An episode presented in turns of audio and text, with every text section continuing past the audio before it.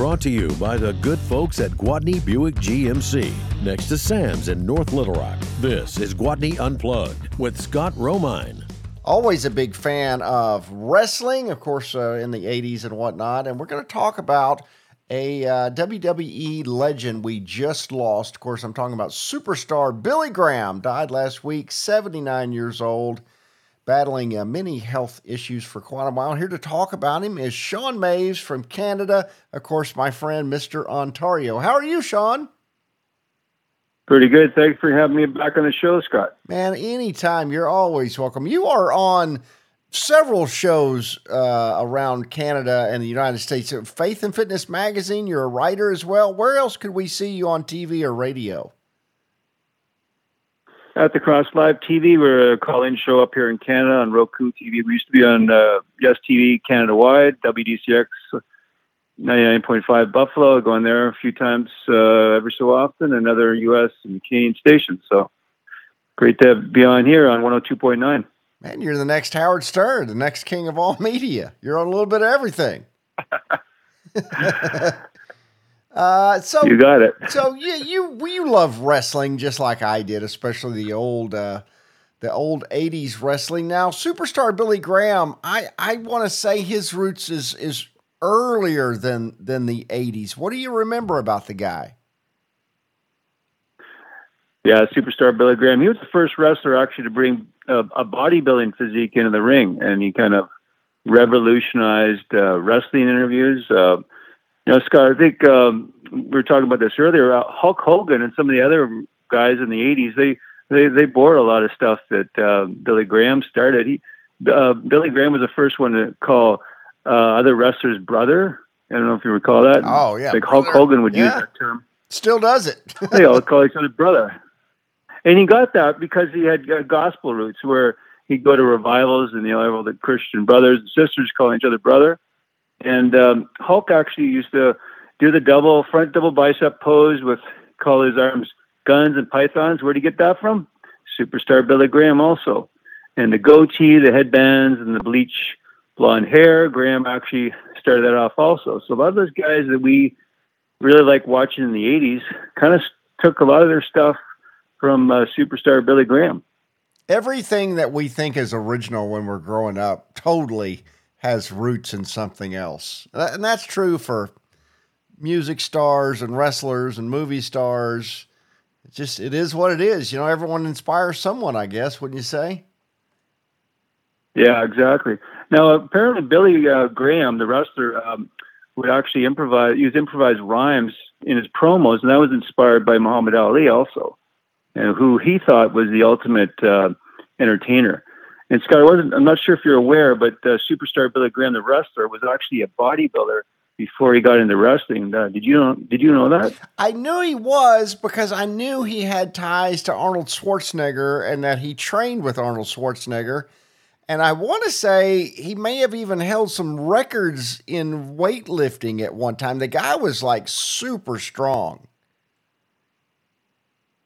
Yeah, 60, 1969, when Arnold first got here, within a week, he met uh, superstar Billy Graham in Venice at uh, Gold's Gym. Uh, uh, Billy Graham actually won some bodybuilding titles. He was Mr. Teenage America in 61. He won the uh, West Coast division, and Frank Zane, there's a name everybody knows in yeah. bodybuilding, he won the East Coast division. So both guys uh, had some early success in bodybuilding. And like you said, Billy Graham was actually very strong. He actually bench pressed 605 pounds. Oh. I think in um, a lot of weight. 1980, he actually competed in the world's strongest man competition, came seventh. He probably would have done better, but he got, he got an injury. So he, uh, Billy Graham was a strong, uh, good wrestler and uh, very strong. To put that in perspective, if he was benching 605, I believe the record at that time was 618. So he would literally have been, yeah, you know, a handful within a couple of people of the strongest people in the world, would you say? Yeah, he was in the top 10, definitely. It's kind of interesting. Uh, he actually got started in wrestling in Canada.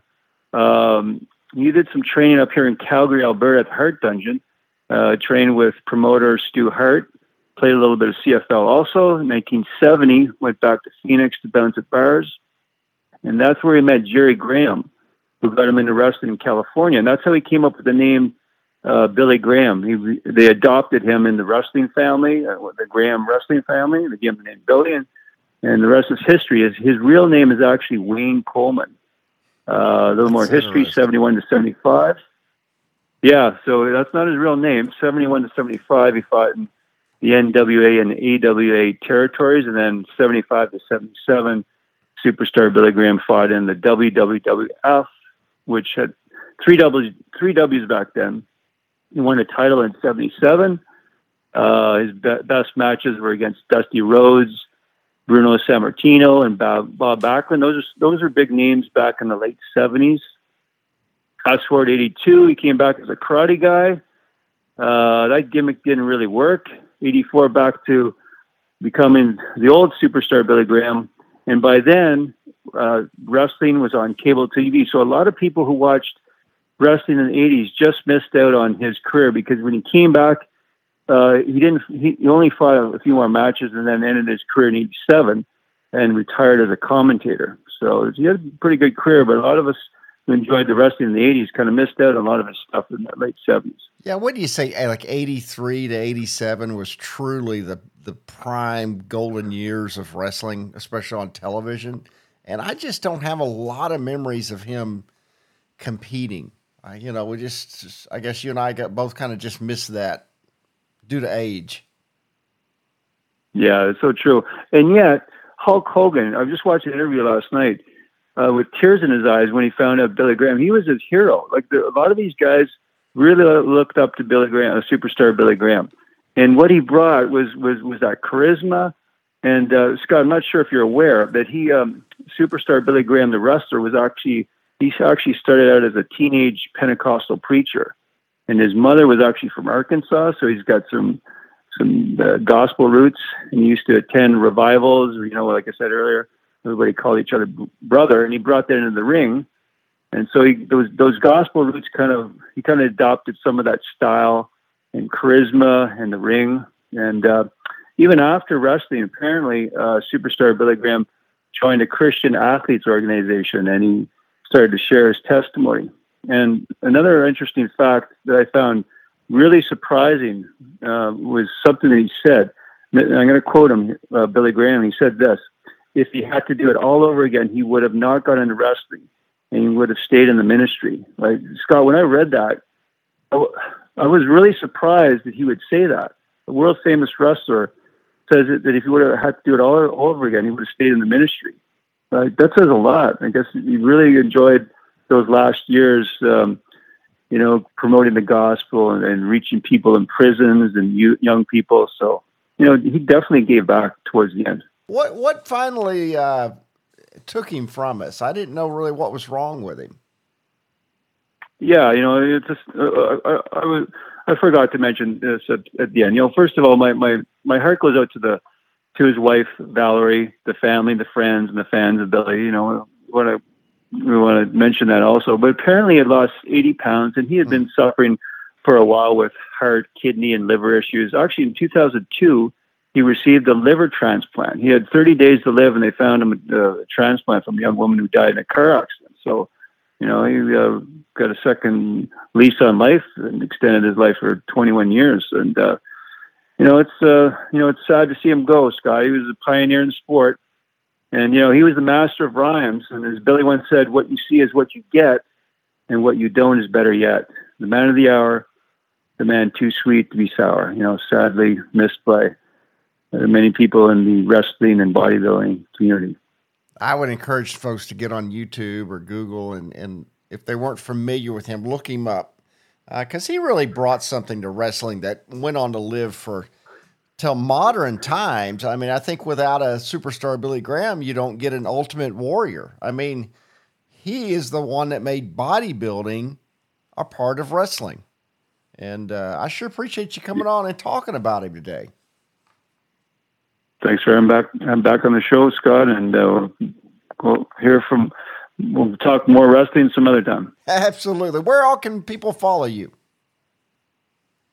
Uh, they can look me up on uh, Facebook, S H A W N M A V E S, YouTube channels, and sometimes I co-host the Christian talk show up here, and I write for bodybuilding.com and Faith of Fitness magazine. Just Google my name, all the stuff comes up, and uh, you know, great talking wrestling and and uh, Billy Graham, and uh, you know, just to to recap, you know, so many of those guys in the '80s that we looked up to, uh, actually looked up to Billy Graham, guys like uh, Jesse Ventura, Hulk Hogan, Ric Flair. You know, they all adopted some of Billy Graham's style.